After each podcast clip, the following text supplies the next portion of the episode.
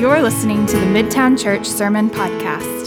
Midtown Church is a family loved and served by God, compelled to love and serve each other and Austin with God. Learn more at midtownaustin.org. Hey, good morning, everyone. Uh, usually we have a little video to get your attention, but uh, this week I have a video to get your attention, but I want you to actually watch the video. So uh, let me introduce myself first. My name is Jake Box. I'm uh, the lead pastor here at Midtown Church. If I haven't had a chance to meet you yet, I'm, I'm really glad that you're here. It's good to see you.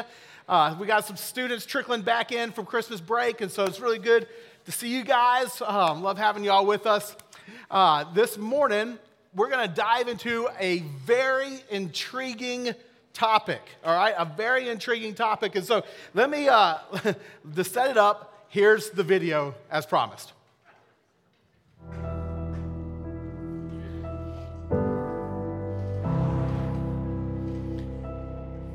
The engines were at full power, and the aircraft climbed up to about 100, 110 feet off the ground, and then we weren't climbing anymore. Very quickly knew that I was likely going to die.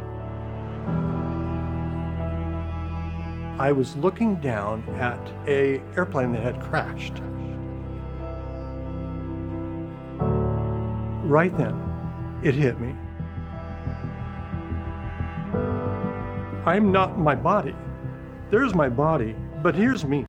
I've always been fascinated with these near death experiences. And by near death, I don't mean like they almost got hit by a car. I mean like dead, dead. No heartbeat, in some cases no brain waves, and I'm talking 30 minutes, 90 minutes. At first, I was very skeptical of these, but I'll tell you, after studying over a thousand of these near death experiences, it's changed my mind.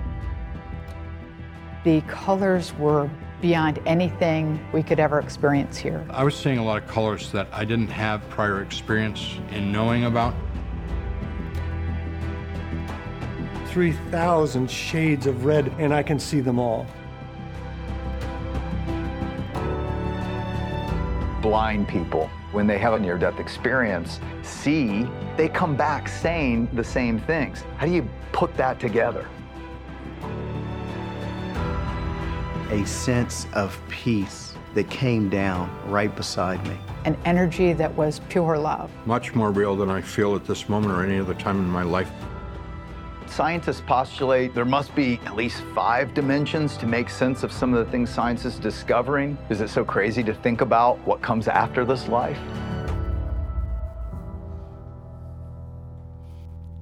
All right. Told you it's going to be intriguing. Uh, is going to be an interesting morning. Uh, we're going to dive right into this topic and, and talk about hey, what, what happens after we die?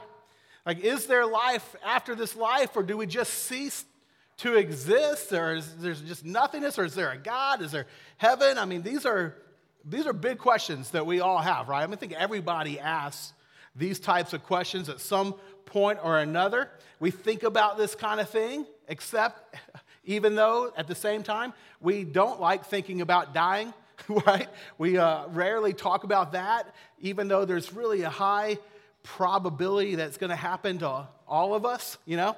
And so, uh, but we got these questions. We don't like thinking about dying, but we have questions what happens after we die. It's kind of an interesting thing. There's an old joke that says, um, uh, these four guys are playing poker one night, and the first guy, or one of the guys says, uh, Hey, what do you want people to say at your funeral? So one guy says, Well, I want them to say that I was this great doctor that saved many lives. And uh, the, another guy says, Well, I, I, want people to say that I was this uh, really devoted husband and a great father. And the third guy says, Really?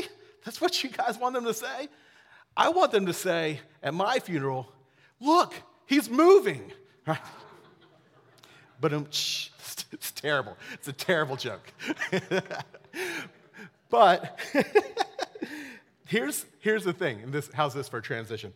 Um, as stupid as that joke is, believe it or not, um, more and more people are saying, look, he's moving after someone has been declared clinically dead. I don't know if you know this, but this, this is wild. I didn't know this stat till recently, but uh, the Gallup poll uh, estimates that 13 million Americans, that's one in every 25, have had what's classified as a near death experience. 13 million Americans. Is that not wild? Um, there's a, and so a near death experience is when there's no heartbeat. In many cases, there's, there's no brain waves, and that, uh, but, and yet they are resuscitated by modern medicine. Now, just to give you a taste of what I'm talking about, I've got another video for you this morning. I'm going to do this a little bit. It's going to be fun. We're going to have a little interactive between the message and some videos. So watch, watch this get a taste of what I'm talking about. Everything in my body started shutting down. According to the medical records, it was an hour and 45 minutes that I was not breathing or heart beating during that time frame. I knew that I had been underwater already too long to still be alive. The people who resuscitated me would say I was underwater 30 minutes. They would say that I was dead. The nine wheels of the driver's side of the truck just rolled over the car. So I was just really killed instantly, blunt force trauma. They pronounced me dead on the scene. So, how do we know these people were truly dead? Doctors, cardiologists, uh, oncologists have actually been able to look at medical records to show, yeah, these people were truly dead by all the ways that we would clinically talk about death. As to how long I was clinically dead without brain function or heart function, at least 30 minutes. Because of not having oxygen to my brain that long, I should not be able to function like I'm functioning because it didn't have any brain wave at that time. That fact that the near death experiences are occurring during that time, that consciousness should be a blank slate, is medically inexplicable. It should be impossible for them to be remembering anything. You may say I didn't go to heaven, but you can't say I didn't die. Yeah, that's kind of fascinating, isn't it? Now, it's uh, hinted by that last line in the video. Uh, many people who have had a near death experience come back claiming that they experienced something truly remarkable while they were clinically dead. And according to them, they didn't cease to exist, but instead they were still alive even though they had died. And they experienced this life after this life. Now, um, that should uh, cause us, I think, to ask the question, which is, um, if you're like me, is um, what do you do with that? Right? What do you do with what do you do with people who are claiming claim this and these kind of things? It's like if you're like me, you're highly skeptical of it, right? I mean, if someone tells me that they uh, died and like went to heaven and came back, I'm not like, oh man, that's incredible. Tell me all about it. I'm like, all right, that's kind of all right. That's kind of weird. And like, how do I know if I could trust you? I mean, what, what do you have any proof? Like, did you get a certificate? Like, you know, it's just really weird. And, and let me just let me just say, um, we're going to talk about this morning, but I want to be really clear up front that I do not advocate. I advocate for, and in fact, I would say it's extremely unwise to base your concept of what life after this life is going to be like, or if it even exists, based off any one near death experience or, or any one person's story about that. Like, I think that that, in fact, I would even say, uh, not even just one story, but more, even a few stories that you hear about. Like, don't base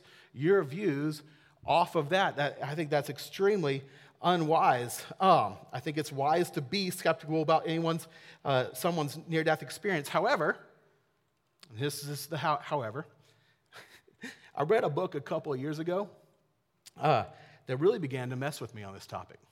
See, the, the book is called Imagine Heaven, and I brought it with me, and then I didn't bring it up here. So, anyways, it, Imagine Heaven is a book written by a guy named John Burke, and he's a pastor here in Austin. In fact, uh, he's a friend of mine, which is really one of the main reasons I picked up this book, is because I knew him and I wanted to see what he had to say on this. I don't usually read books like that, but I picked his book up and I began reading it. And friends, I could tell you, I could not put the book down because in it, Burke looks at these common elements that show up again and again across not just a few, not just a dozen, not just a hundred, but thousands of near death experiences. And in it, like again, he points out these common elements that not only provide a great deal of evidence that there is life after this life, but even more, he points out in this book how they line up with what the Bible says the afterlife will be like. And so this morning, we're going to talk about that. All right? So, again, just to be clear, the purpose of this message is not to convince you of the credibility of any one near death experience. But instead, what I want to do is to let you know what researchers are finding as they study NDEs or near death experiences across the globe. For it's truly a global phenomenon happening to, happening to people all over the world, different nations, religions, cultures, all as a result of the advancement of modern medicine and technology. People are being resuscitated after they've been declared clinically dead. And so, the reason I want you to hear this, hear what the researchers are saying and finding in this, is because if you're skeptical, which I understand if you are, um, then I think you're going to see that there's some incredible evidence that there is life after life. And if you're a Christian, I think this will help deepen your belief in what the Bible says uh, about what life after this life will be like. So here's where we're going this morning. Uh, first, I want to help us consider the research regarding near death experiences, and then we're going to consider these common threads that show up across the board and see how they compare to what the Bible says the afterlife's going to be like. All right, so you with me? Is that you intrigued? You're like, okay, I, I, don't mind that I came to church this morning. This is this is interesting, even if I disagree or whatever. Um, okay, so let's begin by looking at what the researchers say about near-death experiences. What, what's the research saying? Now, this surprised me. This might surprise you to learn that uh, there are over 900 articles that have been published in scholarly and scientific journals on this topic. 900 articles, scholarly, by, and that's a result of this massive amount of doctors and professors who've been studying this topic. Like, it's not a small field of study. People are really giving attention to this. For example, all right, uh, cardiologist Dr. Michael Sabom studied near death experiences for five years with the initial goal of trying to prove there was some kind of scientific explanation that would explain away what these people were claiming to have experienced. However, as a result of his research, he became convinced that, hear this, near death experiences were scientifically credible. And he ended up publishing his extensive five year report in the Journal of the American Medical Association, which is one of the most prestigious medical journals in the US. Now, when I heard, when I heard that, I thought, okay, what in the world would cause him to come to the conclusion that NDEs are scientifically credible, right? I mean, that sounds like a stretch. Like, based on what evidence would you say it's scientifically credible? Well, here's, here's what Dr. Sabom says about his research. Let me quote him. He says, I didn't believe there was such a thing as a near death experience until Pete Morton, who was one of his patients, told me he had left his body during his first cardiac arrest and had watched the resuscitation. And when I asked him to tell me what exactly he saw, he described the resuscitation with such detail and accuracy that I could have later used the tape to teach physicians. Now, Dr. Sabom goes on to say, uh, these people, meaning people who claim to have an NDE, uh, saw details of their resuscitation that they could not otherwise have seen. For example, one patient noticed the physician who failed to wear scuffs over his white patent leather shoes during open heart surgery. In many cases, I was able to confirm the patient's testimony with medical records and with hospital staff. See, that's why he came to the conclusion that these were scientifically credible, for what they said they experienced while they were clinically dead could be verified by medical records and eyewitness testimony of hospital staff. Now, I don't know about you, but like, that's, that's intriguing to me. All right, let me give you another, another story. I, this story is, blows my mind. Okay, uh, I've, I've told this story like 10 times this week already. Um, in one of Europe's most prestigious medical journals, The Lancet, an article was published about a patient who had experienced cardiac arrest and was brought to a Holland hospital not breathing.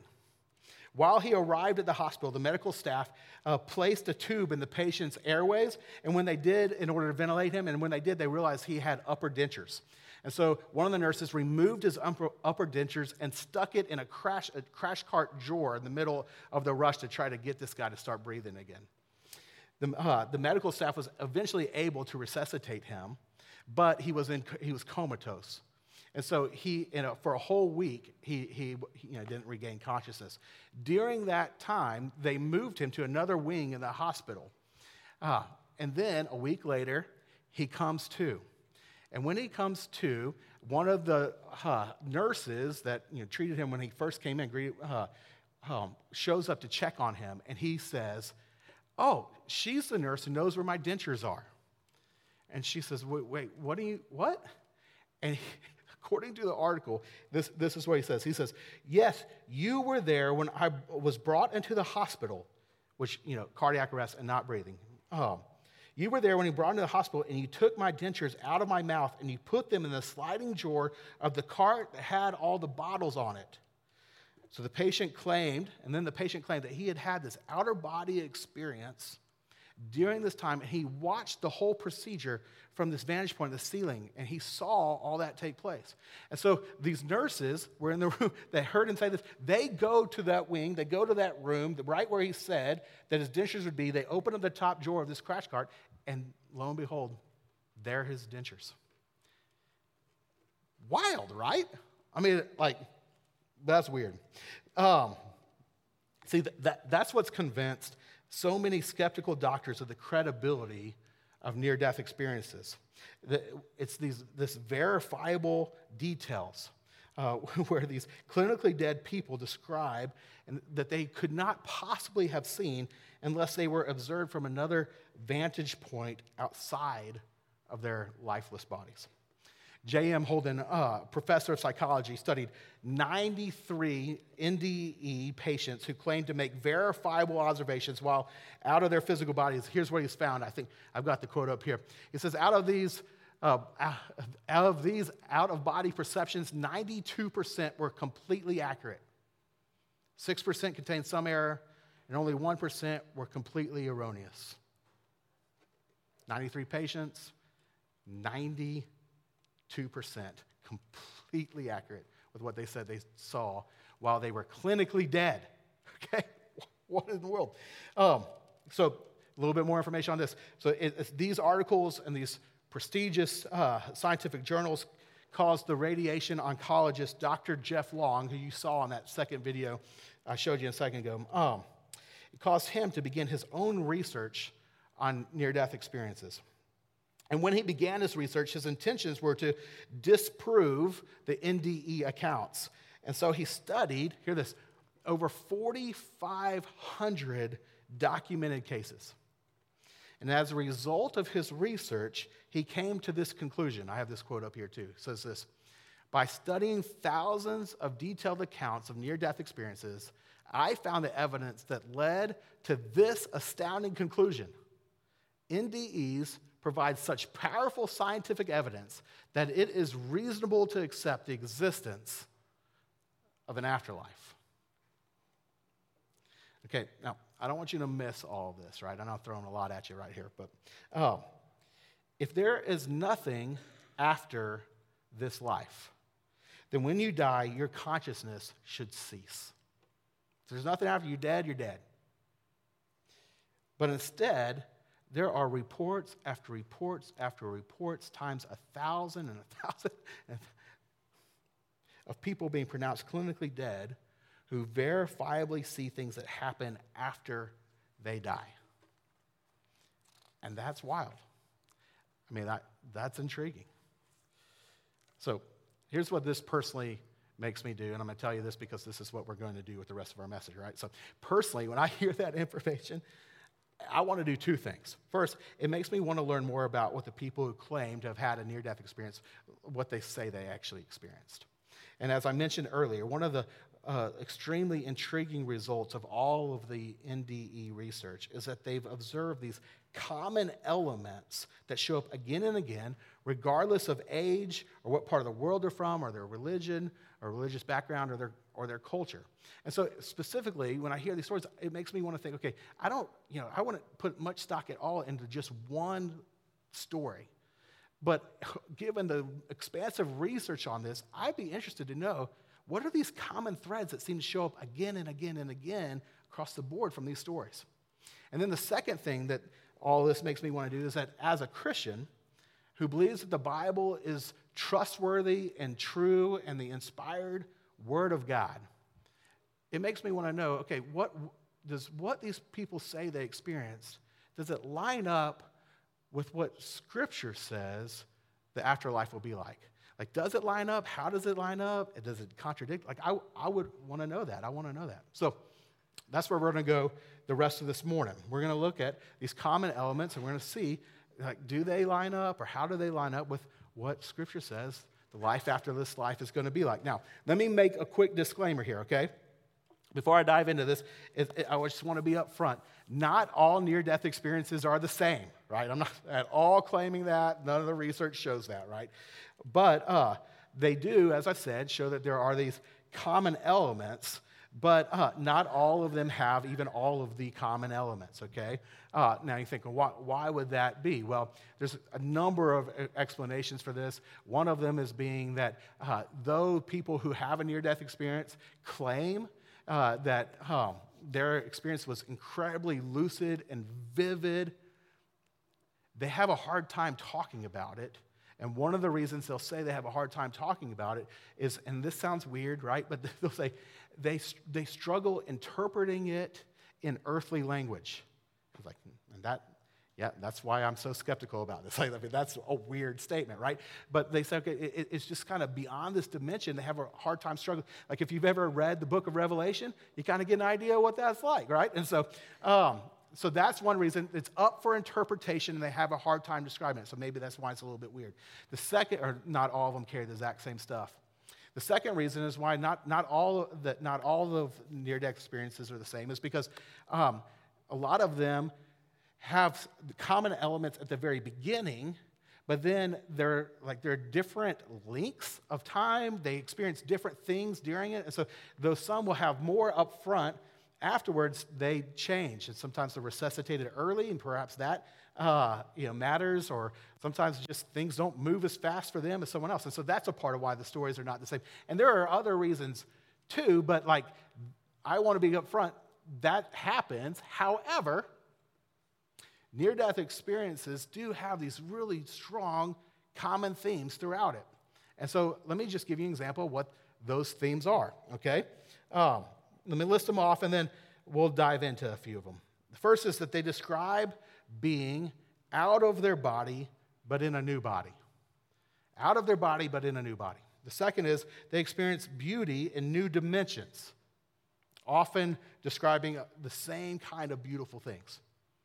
The third is that they describe being welcomed by deceased family and friends. Fourth, they describe encountering a being of light and love. And fifth, they describe being given a life review. Now, I don't have time to, to really unpack all of these, but let me, uh, let me just begin to highlight a few. And let's begin with the first one. Uh, they, uh, being out of the body but in a new body. Okay, so people who have a near death, ex- near death experience uh, describe leaving their old body but not leaving it into unconsciousness or oblivion or some other ethereal existence, but instead they describe it as becoming more alive than they have ever felt uh, in a body that is different and better than anything you, you could possibly imagine. For example, Mark uh, Besteman, a bank president who was clinically, who clinically died in a hospital, described it this way. He said, I love this. He said, My old geezer body felt young and strong and fantastic. The aches and pains and limitations of my age were just gone. I felt like a teenager again, only better. I mean, if you're, if you're Justin Christopher and you hear that, you got to love that, right? love you, Justin. Um, now, hear this. Uh, people who have a near death experience don't describe being less themselves, but more themselves than ever before. To give you a taste of this, I got another video for you. Here, let's play this. I was in this experience for what felt to me like many, many, many hours. But in fact, the entire thing was probably 30 minutes. My eyes were obviously completely enhanced, completely strengthened. It seemed like all my senses took on the other attributes of the senses. So even though I could hear it, it seemed like I could also see it with my hearing. People talk about how their experience on the other side is more lucid, more aware, more conscious, not just five senses. Some describe it as having 50 senses. It's fully alive like we've never imagined.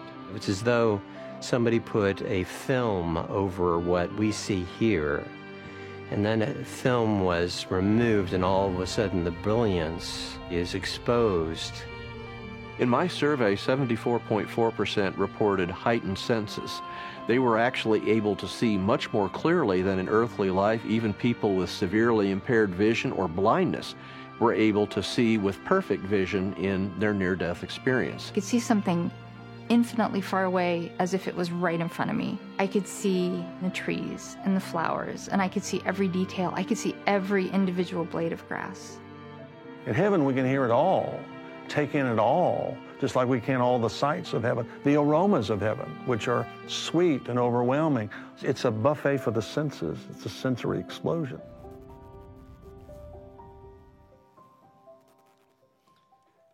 Okay, now, let me ask how, how does that compare to what the Bible says will happen after we die? Well, listen to uh, what the Apostle Paul writes in 1 Corinthians chapter 15, verses 42 through 44. He says, So will it be with the resurrection of the dead.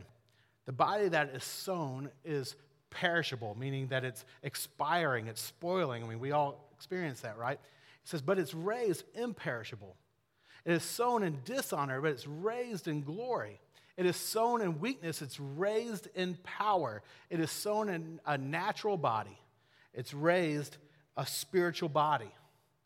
And so this tells us right here that we will be given a spiritual body, which means uh, that we don't just become spirits, but we have a body. It's just a spiritual body. And a spiritual body is both like this body and unlike this body. It's like this body in this way it's a body. And it's unlike this body in that the spiritual body is uh, sown in power, it is imperishable, and it's spiritual. And this body is natural and it's spoiling and it's weak. Now, I don't know about y'all, but um, that kind of sounds like what they're describing there, right? I mean, if you ever put words to it, like, is that a spiritual body? Is a body? They say, okay, out of body, a new body, but they have these really enhanced senses, and like it's they feel more alive than they ever have felt. It's pretty fascinating. Okay, let me take another element that gets uh, mentioned quite often um, in a near death experiences, and that is the experience of beauty in new dimensions. So, over and over again, people who have uh, had a near death experience talk about going to a place that is more beautiful than anything they have ever seen. And what's really interesting is what uh, is when they describe this place, you heard it on this last video. They describe things like grass and trees and birds and mountains and people and a city. And they say everything in this place shines with a beautiful light. But they say that light doesn't shine on everything, but from everything. That's interesting, isn't it? Like everything is alive more alive than anything they've ever experienced on earth. Again, I can't do it justice, so I got one more. This is the last video for you this morning, but one more video. Watch this. Things were more beautiful than I could ever imagine. It was past anything that I would believe that it would be like. The colors were so alive that the most beautiful day on earth is just a reflection of those colors. The greens were greener, the yellows, the golds, the blues everything reminded me that earth is a reflection of heaven, but heaven is perfection. So, one of the commonalities of near death experiences is they experience beauty in new dimensions of time and space flowers, trees, mountains, forests, in colors more vibrant than we can imagine. And they are not limited in their experience of beauty like we are here. about 52% of people having a near death experience describe beauty in this heavenly realm that is beyond anything on earth, things that are absolutely spectacular. It seemed like everything there was glad I was there. The trees were glad I was there, the flowers were glad I was there, the water was glad I was there. Everything was alive, there was nothing dead, and everything was intelligent. Everything was far more intense. The colors, the aromas, the flowers were such that I felt that I could not only see them, but I understood them. Gorgeous, beautiful, all of the adjectives, but it's beyond words.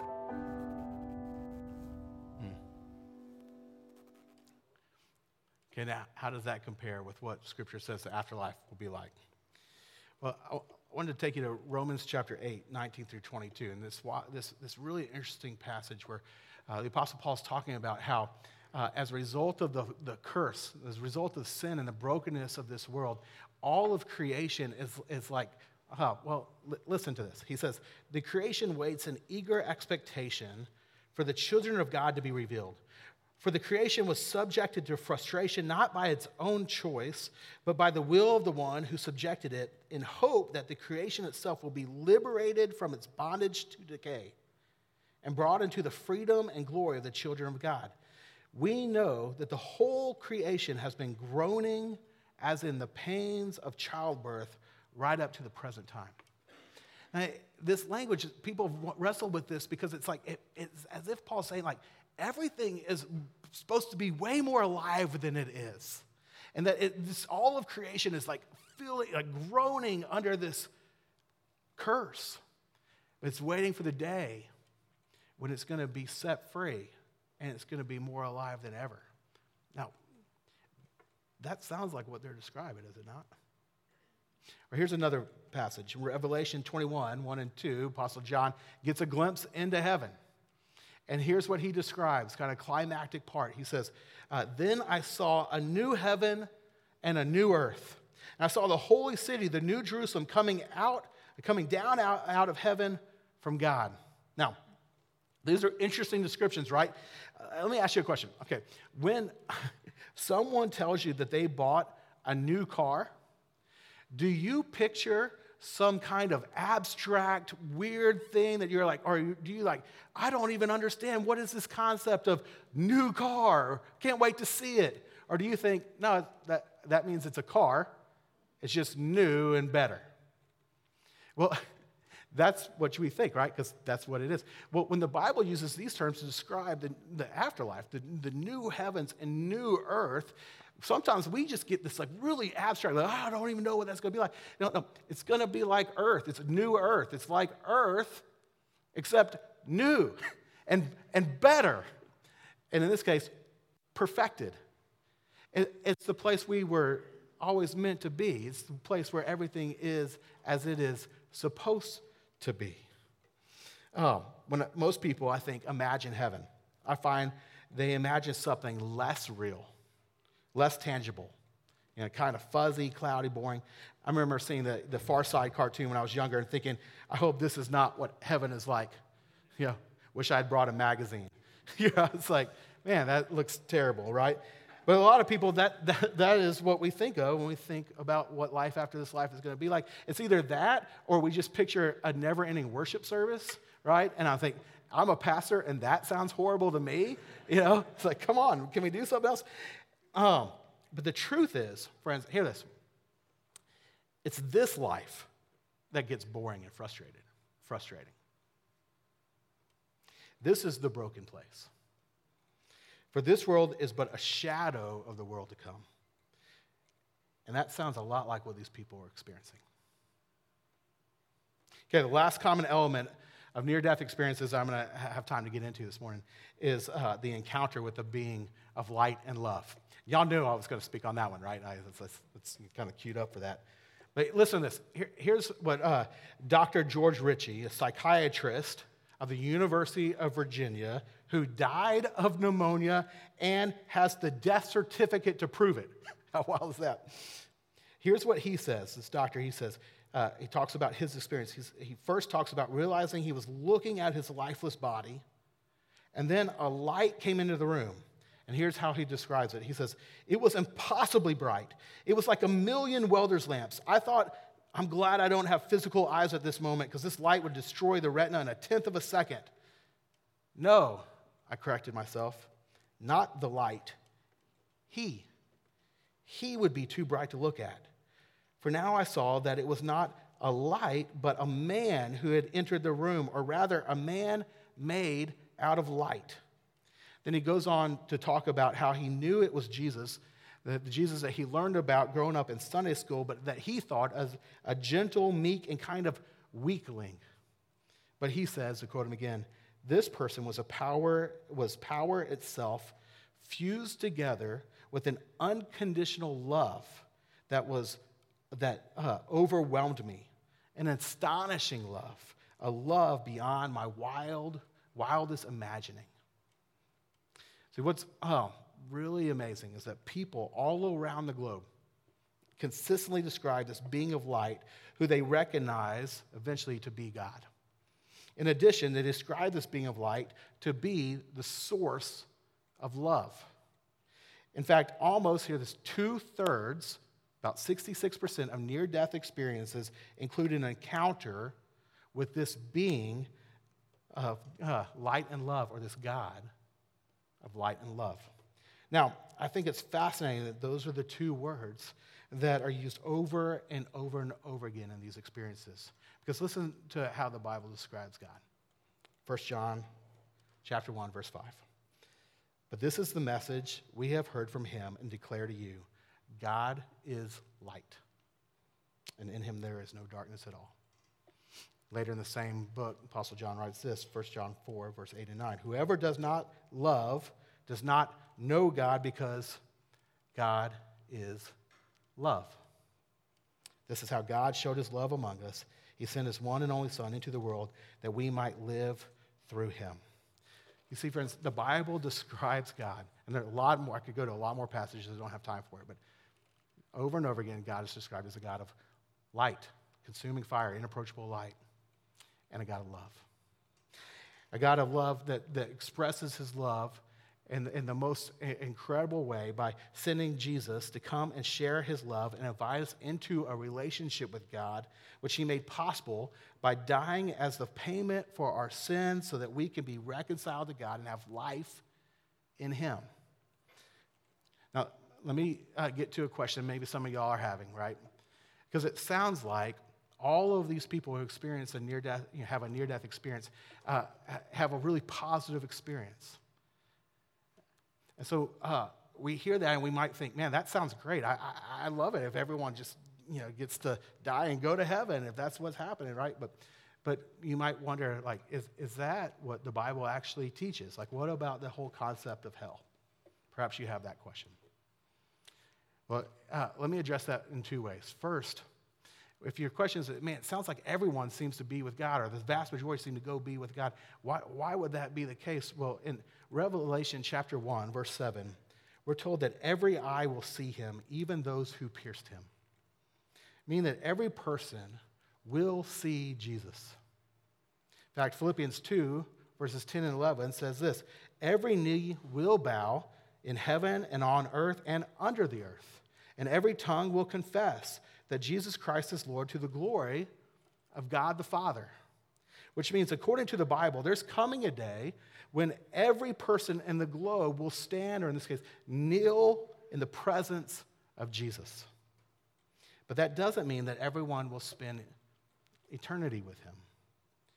For God is very clear in Scripture that uh, uh He so loved the world that He sent His one and only Son, that whosoever believes in Him will not perish, but will have everlasting life. Which leads me to the second thing, and that is that not all near death experiences are positive. In fact, about 25% of all near death experiences are hellish in nature. And the three words that are most often used to describe what they experience are darkness, heat, and torment which are the three words used in the Bible to describe hell. And like I've read some of those stories, and they're extremely troubling. And that's one of the reasons why I wanted to give this message today. For you see, in 2 Peter chapter 3, verse 9, we are told that God is patient with us because he does not want anyone to perish, but everyone to come to repentance, to come into a saving relationship with Jesus Christ and be with him forever. And his great love and in his great grace, he has given us his word, the Bible, to tell us that there is life after this life and that we can have eternal life through Jesus. On top of that, maybe, and again, I'll say just maybe, he's also in recent days, through the advancement of modern technology and medicine, given us through his love and grace uh, further evidence that what he has revealed in his word is true. And so, my hope is that if you're a Christian, meaning you've placed your faith, your trust in Jesus' the death on your behalf to reconcile you to God, then, that my hope is all of this that we've been talking about this morning will deepen your confidence in the life to come, that the life to come is going to be better than you can imagine. It's going, you're going to get to spend eternity with God, the God of light and love, in a place that is more alive and more beautiful than you can dream up, in a body that is better than you dare hope for.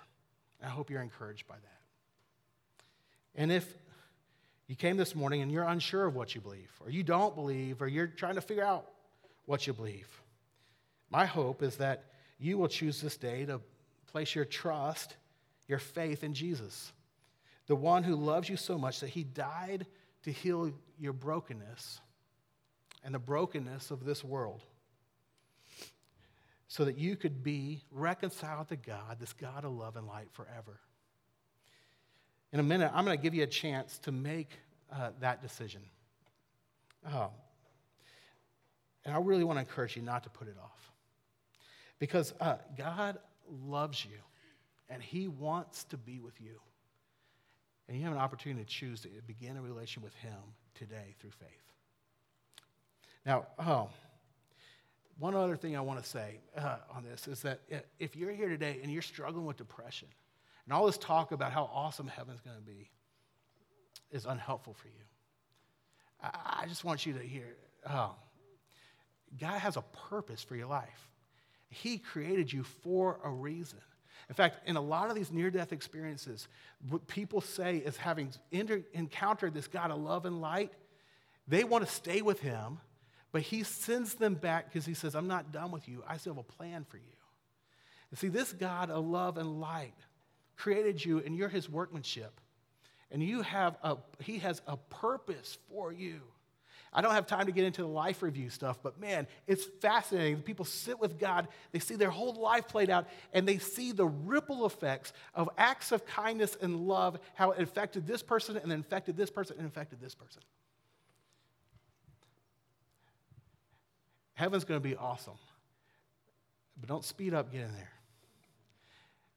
Yeah, God has a purpose for you here, okay?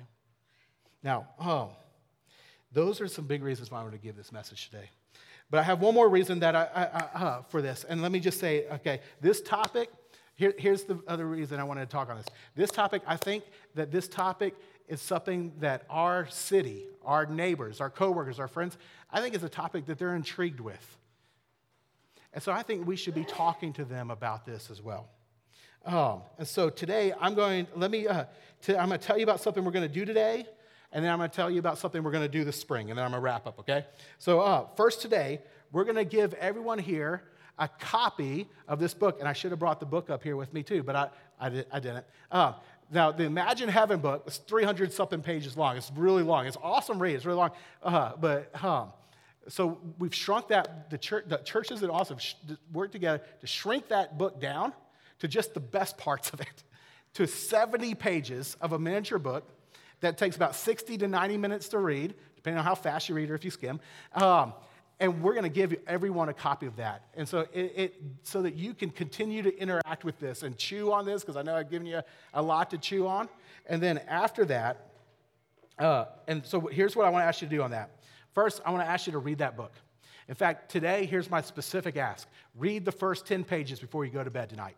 If you read the first 10 pages before you go to bed tonight, you'll want to read all of it, I'm pretty sure, okay? So do that. Please take the book, read the first 10 pages before you go to bed tonight. And then after you finish reading the book, here's what I want to ask I want to ask that you give it to a friend that you've been praying for. Did you give it to them and you just say this? I just read a book and it's crazy. And I would love to see, I'd love for you to read it so we can talk about what's in here because I, I don't even know what I think of it, but it's wild. Let's talk. Have that conversation. People will read it, and you will get to have spiritual conversations about what happens after this life. It'll be awesome. That's why I asked for today. So during announcements, we're going to pass out the book to everybody. Read it. Read the first 10 pages today. After you read it, give it to a friend and cue up a conversation. Can you do that? Okay. I'm going to hold you to it. I'm just going to pretend that you all, should, you all said yes. All right. Now, that's what we're going to do today. The second thing we're going to do this spring, I want you to know about is this. Um, 150 to 200. Right now, it's definitely 150, and I think it's going to probably grow to over 200 churches in Austin are working together to start a spiritual conversation in our city on this topic over this spring. As you saw in these videos, we're, we're calling it What's After ATX. And in it, uh, these churches, all these churches, and we're going to be a part of it, uh, we're, we're going to encourage each other to, to engage our city with this. And so there's going to be a media blitz. It's going to start February 15th, and we're going to start raising the question what happens after this life? What happens after this life? All the way building up to Easter. And on Easter, we're going to do a four week sermon series on this topic. And we're going to do groups, and we're going to encourage you to invite neighbors over and talk about this. And I think that here's what I think can happen. I literally think, and I'm not, I'm, I'm not just like picking a random number.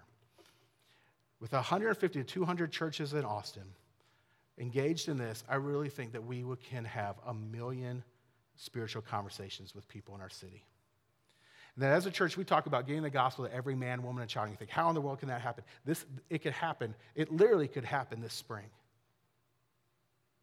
And I think that through this,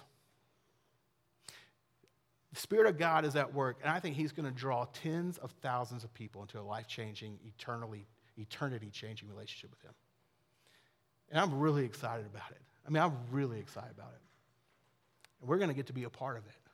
Because this is what God, the God of light, is doing to show the way to how to be reconciled to Him by His love displayed in Jesus. So this spring, that's what we're going to do. And I, I want you to get ready. So read the book and let's talk about it. Because it's weird, but it's intriguing. And there might be something here. We're going to end by this morning by taking communion. We do this every Sunday uh, as a way to remember that Jesus is death on our behalf. He died for us uh, to make the way for us to be with God. Our God of love and light died for us, his body broken, his blood spilled. Let's remember that this morning as we take communion to celebrate that he's made the way for us to be with him forever.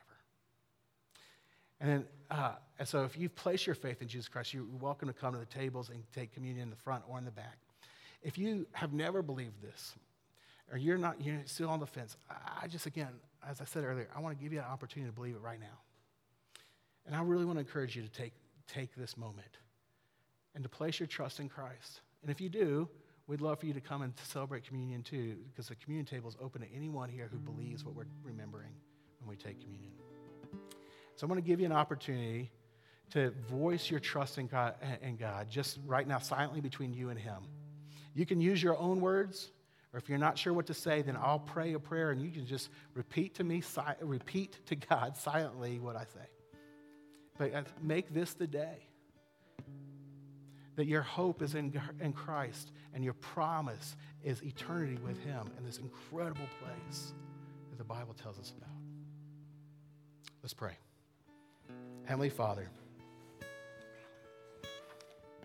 I believe Jesus is my Savior who died for me to heal my brokenness and forgive my sins. I believe He rose again to make the way for me to live forever with you.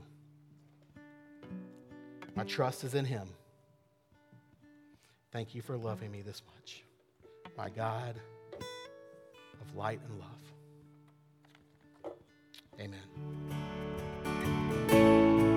Thank you for listening to the Midtown Church Sermon Podcast. We hope this ministry has blessed you. If you would like to support this ministry, you can donate at midtownaustin.org.